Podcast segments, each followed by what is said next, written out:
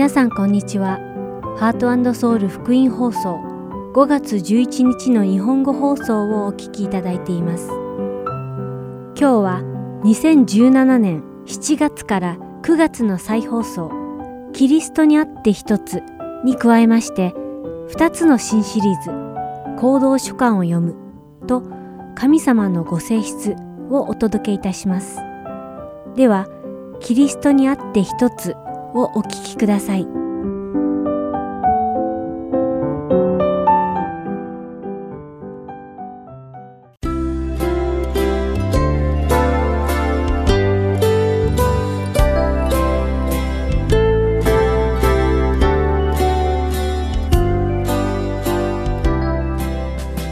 皆さんこんにちは。ハートソウル福音放送キリストにあって一つのお時間になりました。お相手のダイヤモンド優子です。さて先週1週間、皆さんはどのように過ごされたのでしょうか？クリスチャンの兄弟姉妹と過ごす時間が持てたことを願います。私は以前、ニュージャージー州というところに長く住んでいたのですが、私がアリゾナに引っ越してきて間もない頃、ニュージャージーの友人たちから似たような質問を何度か受けました。友人たちは誰も心を許せる友達がいない土地でどうやって生きていくんだ？とそれぞれ私に聞いてきました。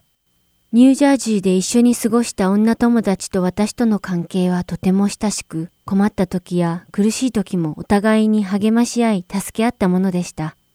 彼女たちが私にこのような質問をしてきたのは、いつもそばにいた私が急に西側の遠く離れたアリゾナ州に住むことになり、これまでのように悩みを分かち合ったり、一緒に過ごすことができなくなったからだと思いました。実際、彼女たちが言うように、誰も知らない土地で友達を作ることは簡単なことではありませんでした。しかし、私はアリゾナで神様に導かれ、ハートソウル福音放送のボランティアの機会を与えられました。そして私はクリスチャンの兄弟姉妹に出会い、新たに素晴らしい友人を作ることができました。人は皆思いを分かち合える人、頼れる誰かが必要だと思います。でも人間にとってその頼れる誰かとはニュージャージーの友人や新しい友人もさることながら究極のところ神様であることを私はアリゾナに来て教えられたのです。ところでアメリカでは神に頼るという意味でよく cling to God という表現をよく耳にしますが、この英語の cling という単語の意味を辞書で調べてみると、くっつくまたはしがみつくという意味なのだそうです。また、その意味はくっついて離れないまたは何かにすがるという意味もあるそうです。ということは、cling to God とは私たちが神様にすがったり離れないようにしがみつくという意味になるのでしょうか？聖書の中では、この神様にしがみついて離れない、より頼むことのいくつもの例を紹介しています。では、新明記10章20節を読んでみましょう。あなたの神、主を恐れ、主に仕え、主にすがり、皆によって誓わなければならない。また、30章20節では、あなたの神、主を愛し、御声に聞き従い、主にすがるためだ、と書いてあります。聖書は、私たちに神様にすがりなさい、と教えています。辞書にある、何かにすがってという意味は、何かに助けてもらうために寄りかかるという意味もあります。そしてこのすがるまたはしがみつくという意味は聖書の中でとても深い意味を持ちます。このすがるという言葉をヘブライ語に訳すとダバクとなり、このダバクの意味は強く握るまたはその握る部分を固定するという意味なのだそうです。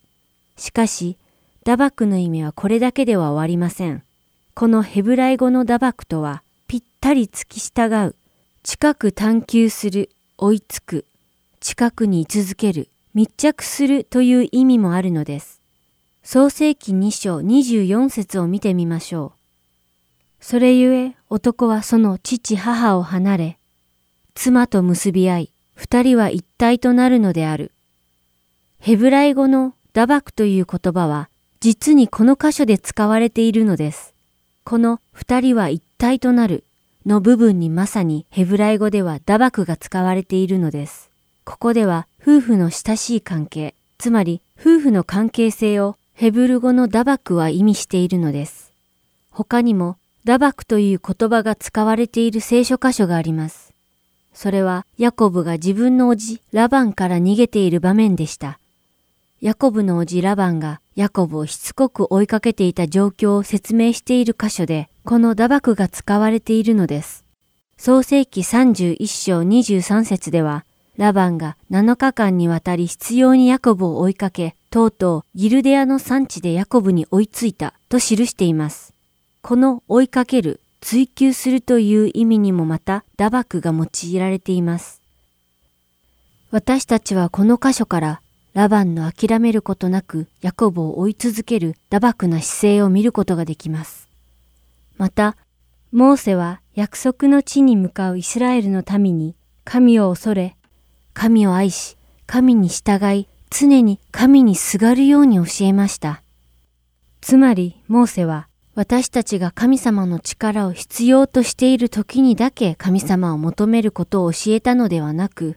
私たちはいつも神様が必要であり、また助けが必要な時はすがることを教えたのです。これはただ単に誰かに寄りかかって頼る関係を超えています。あなたはいつも神様にしがみついて離れず、神様を追いかけ続けていますか？言い換えると、あなたは神様に打爆していますか？私がニュージャージーにいる友人たちに会えなくて寂しいことも事実です。ですが、もし誰かが私の住みたいところを聞いてきたら、私はアリゾナです、と答えるでしょう。それは私がアリゾナに住んでから神様とより近くなり、神様を追い求めているからに他なりません。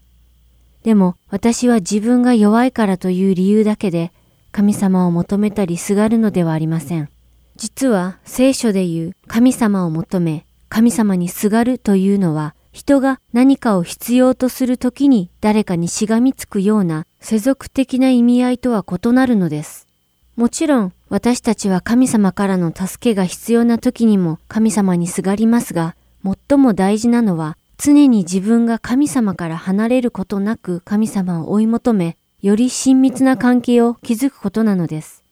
私たちクリスチャンは神様から離れてしまわないように常に神様にしがみついていなければいけません。なぜなら神様が私たち人類の父だからです。この世の親子関係では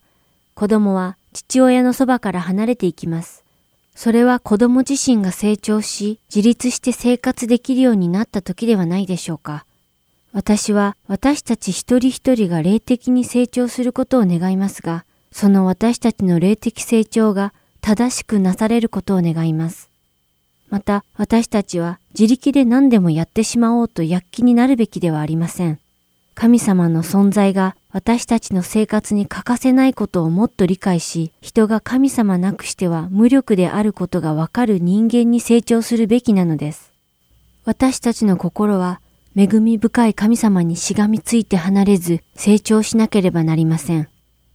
私たち一人一人が神様のそばをひとときも離れることなく追い求め、毎日打爆をお手本に生活できることを祈っています。来週も皆さんにお会いできることを願いつつ、今回のキリストにあって一つはこれで終わります。主の大いなる祝福が皆様にありますように。お相手はダイヤモンド優子でした。さようなら。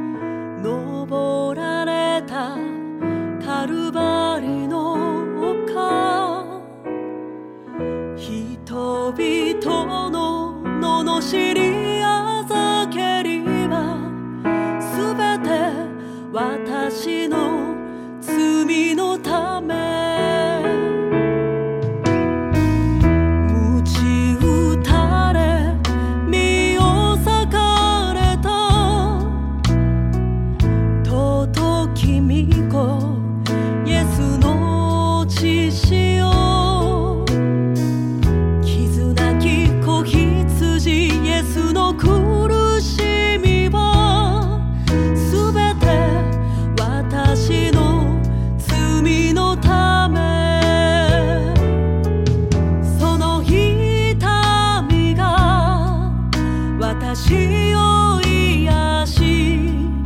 その血潮が私を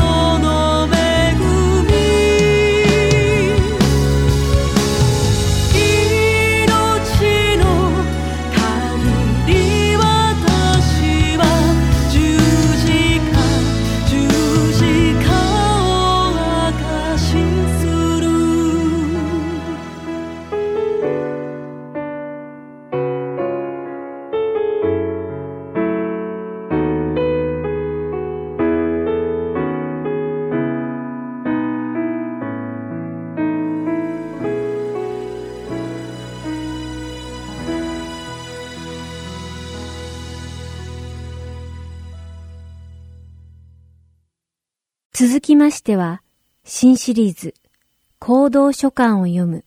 をお聞きください。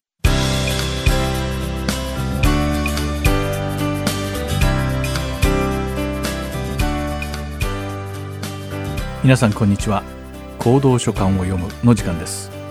お相手は私、横山勝です。このプログラムは聖書に関わる背景情報を探索し行動書簡に対する理解を深めていこうというものです。さて前回は数ある行動書簡の中でも一番最初に書かれたとされるヤコブの手紙についてお話ししました。そして今回はヤコブの手紙と同様に初期に書かれたと言われる行動書簡ガラテヤ人への手紙に焦点を当ててみましょう。このガラテヤ人への手紙とはパウロが最初の伝道旅行で教会を設立した地域ガラテヤ地方の諸教会へ向けて書いた書簡です。このガラテヤ人への手紙を読んだことがあればわかると思うのですがこの手紙の全体的な雰囲気は決して明るいものではありません。パウロは冒頭の挨拶で教会の人々を祝福こそしていますがその後すぐに彼らを諌め始めるのです。それではガラテヤ人への手紙の第1章の6節から8節を読んでみましょう。私はキリストの恵みをもってあなた方を召してくださったその方をあなた方がそんなにも急に見捨てて他の福音に移っていくのに驚いています。他の福音といってももう一つ別に福音があるのではありません。あなた方をかき乱す者たちがいてキリストの福音を変えてしまおうとしているだけです。しかし私たちであろうと天の御使いであろうともし私たちが述べ伝えた福音に反することをあなた方に述べ伝えるならそのものは呪われるべきです。と書かれています。これを聞いて皆さんはどう思いましたか？使徒パウロの怒りが伝わってきたでしょうか？第3章の一節でパウロは「ああ愚かなガラテヤ人十字架につけられたイエス・キリストがあなたの目の前にあんなにはっきり示されたのに誰があなた方を迷わせたのですか?」とまで言っています。ではなぜパウロは挨拶の直後に叱り始めるほどガラテヤの人々に対して怒っていたのでしょうかこのパウロの怒りを理解するにはまずガラテヤがどんな場所であったのかそしてパウロがどのように福音を述べ伝えてそこに教会を作っていったのかを知る必要があります。ではまずこのガラテヤ地方の地理的な情報から見てみましょう。一般的にガラテヤは大きな町の一つであると思われていますがそうではなく古代ローマ帝国の領土内にある行政区の属州の一つで現在のトルコの首都アンカラ辺りにあったと言われています。そこにはたくさんの山々や平地や池があったようです。州の北部にはビテュニアとパフラゴニア東にはポントス。南にはカッパドキアとルカオニア。そして西にはフルギアがありました。このガラテアという地域は国々の間で国境がよく変えられたり友好関係が結ばれたりと歴史的にも戦略的にも非常に重要な場所でした。そしてこのような事情を鑑みるとこの地域に住む人々がいかに福音の伝道に重要な役割を担っていたのかがわかります。またこの地域にはたくさんの都市があり聖書によく出てくるアンテオケやイコニオムやルステラなどがありました。つまりガラテヤというのはこういった都市を全て含んだ大きな地域のことなのです。実際今挙げたいくつかの都市はガラテヤ属州の南部にあり北部にはペシヌスタビウムアンクリアといった都市がありましたある聖書学者たちはガラテヤ人の手紙はガラテヤの北部にあった教会に宛てて書かれたものではないかと言いその他の聖書学者たちは南部に当てて書いたものだと主張しています。まあ神学的な議論はこの放送の趣旨ではないので私たちはただ聖書にどう書いてあるのかだけを見ていくことにしましょう。さて使徒の働きではパウロの伝道旅行は第13章から始まります。パウロは全部で3回の宣教の旅をしているのですがパウロは必ずガラテヤ地方を通っていきました。彼はガラテヤの諸教会に強い思い入れがあったようです。というのもこれらの諸教会はパウロが一番最初の伝道旅行の際に立ち上げたものだったからです。また使徒の働きの第13章と14章では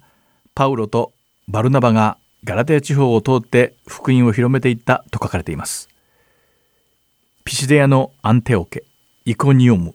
ルステラ、デルベなどの都市が使徒の働きに出てきますがパウロとバルナバはこれら全ての都市に行って福音を伝えたのですしかしなぜそんなにも多くの場所に行くことができたのでしょうか？その理由は使徒の働きにはっきりと書かれています。まずそこを見てみましょう。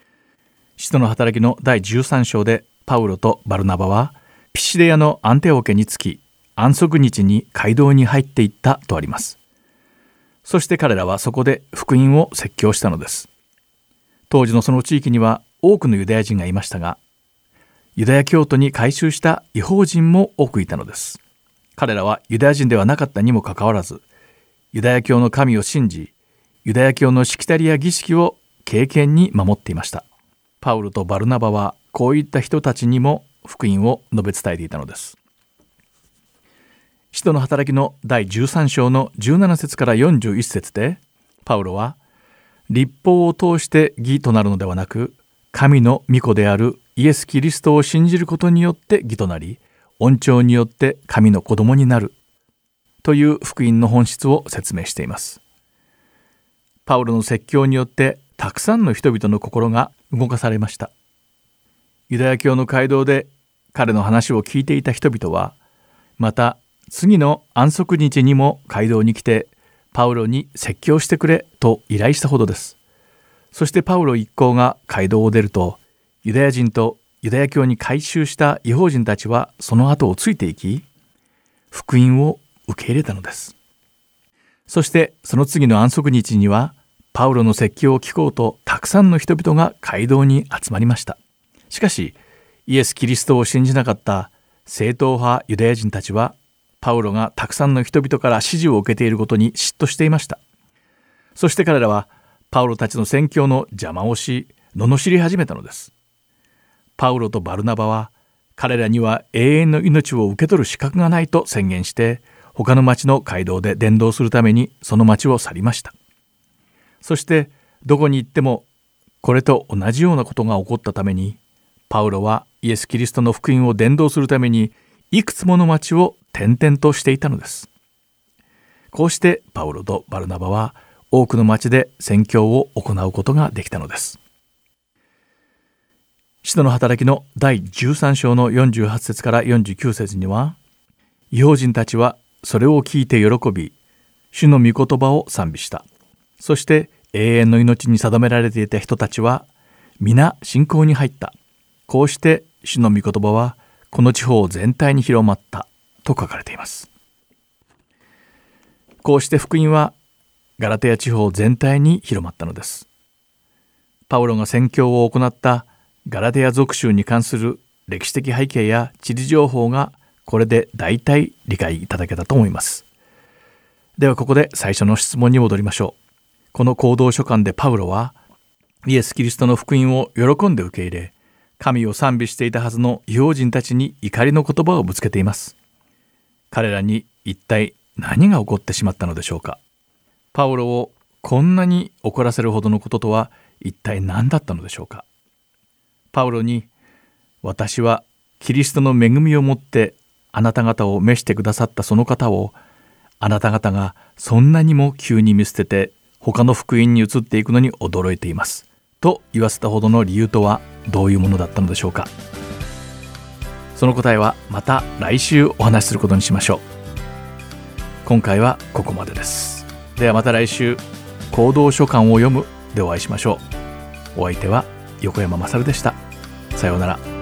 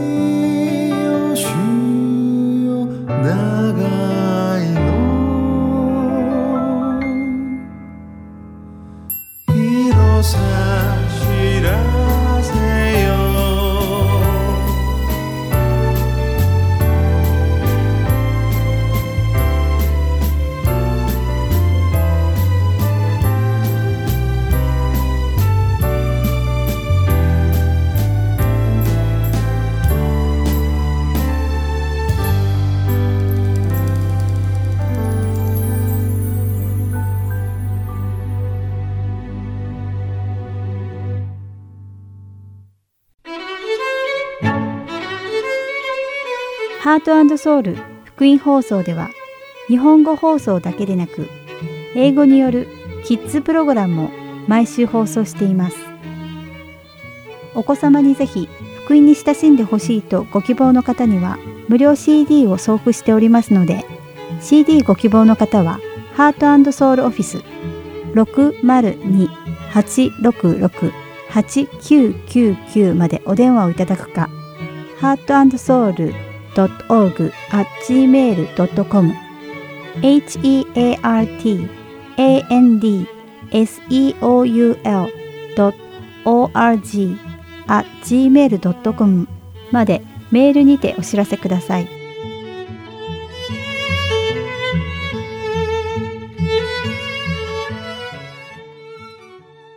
次は、神様のご性質をお聞きください。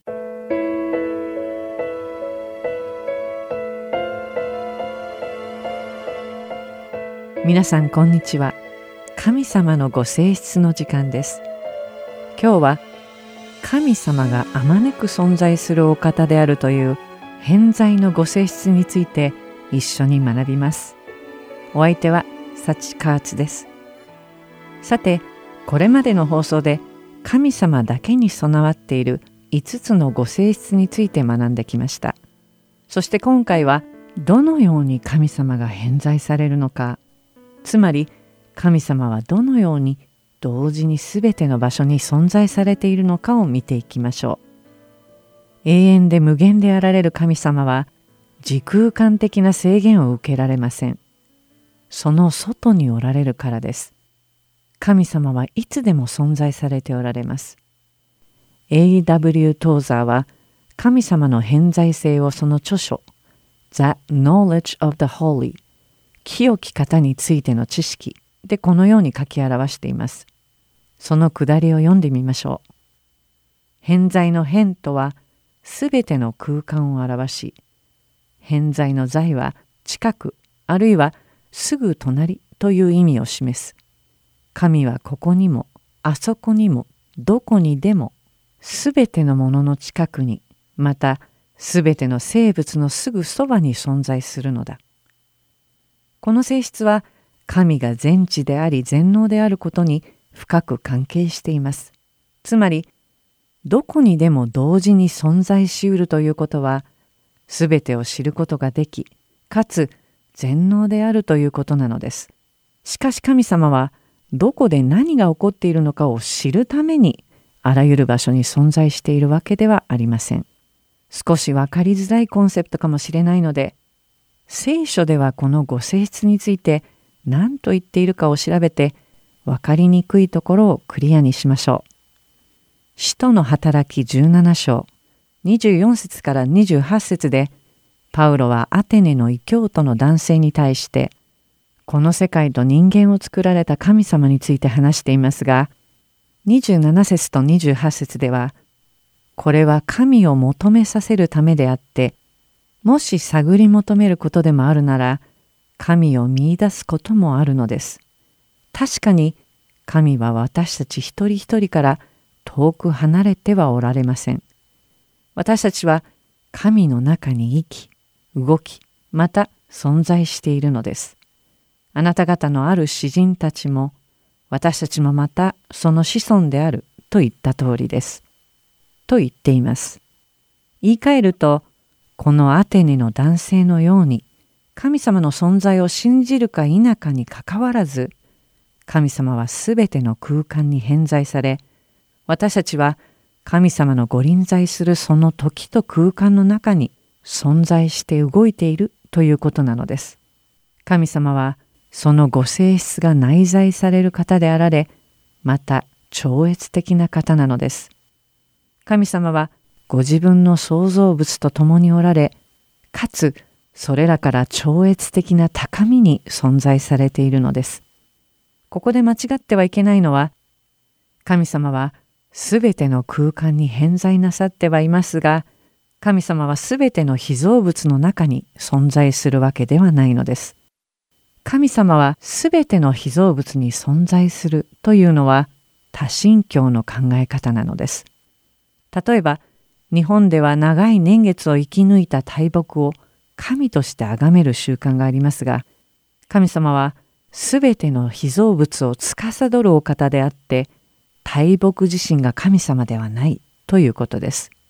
これは多神教で神の偏在性を信じているけれど神という個人の存在を信じてはいないということなのです。イギリスの著名な牧師でありベストセラー作家でもあったハーバード・ロックイヤーは神とは一人の個人でありどこにでもおりその場所に確かに存在しているのだ。しかしその創造物とは一線を画している存在である。神はどこにでも偏在しているけれどすべてのものの中にいるわけではない。と述べています。エレミア書23章23節24節で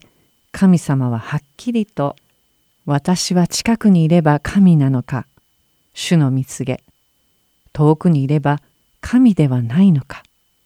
人が隠れたところに身を隠したら私は彼を見ることができないのか。主の見告げ。天にも地にも私は満ちているではないか。主の見告げ。と宣告されています。神様は私たちの近くにおられ私たちをご覧になっており私たちは神様から隠れることなどできないのです。詩編139編7節から12節でダビデはこれとほとんど同じことを言っています。そこには「私はあなたの御霊から離れてどこへ行けましょう」「私はあなたの見前を離れてどこへ逃れましょう」「たとえ私が天に昇ってもそこにあなたはおられ私が黄泉に床を設けてもそこにあなたはおられます。私が暁の翼を買って海の果てに住んでもそこでもあなたの御手が私を導きあなたの右の手が私を捕らえます。たとえ私が「おお闇よ私を覆え私の周りの光を夜となれと言ってもあなたにとっては闇も暗くなく夜は昼のように明るいのです。暗闇も光も同じことです。と書かれています。つまりダビデは7節で神様はどこにでも偏在されているので私たちは神様から逃れることはできないと述べており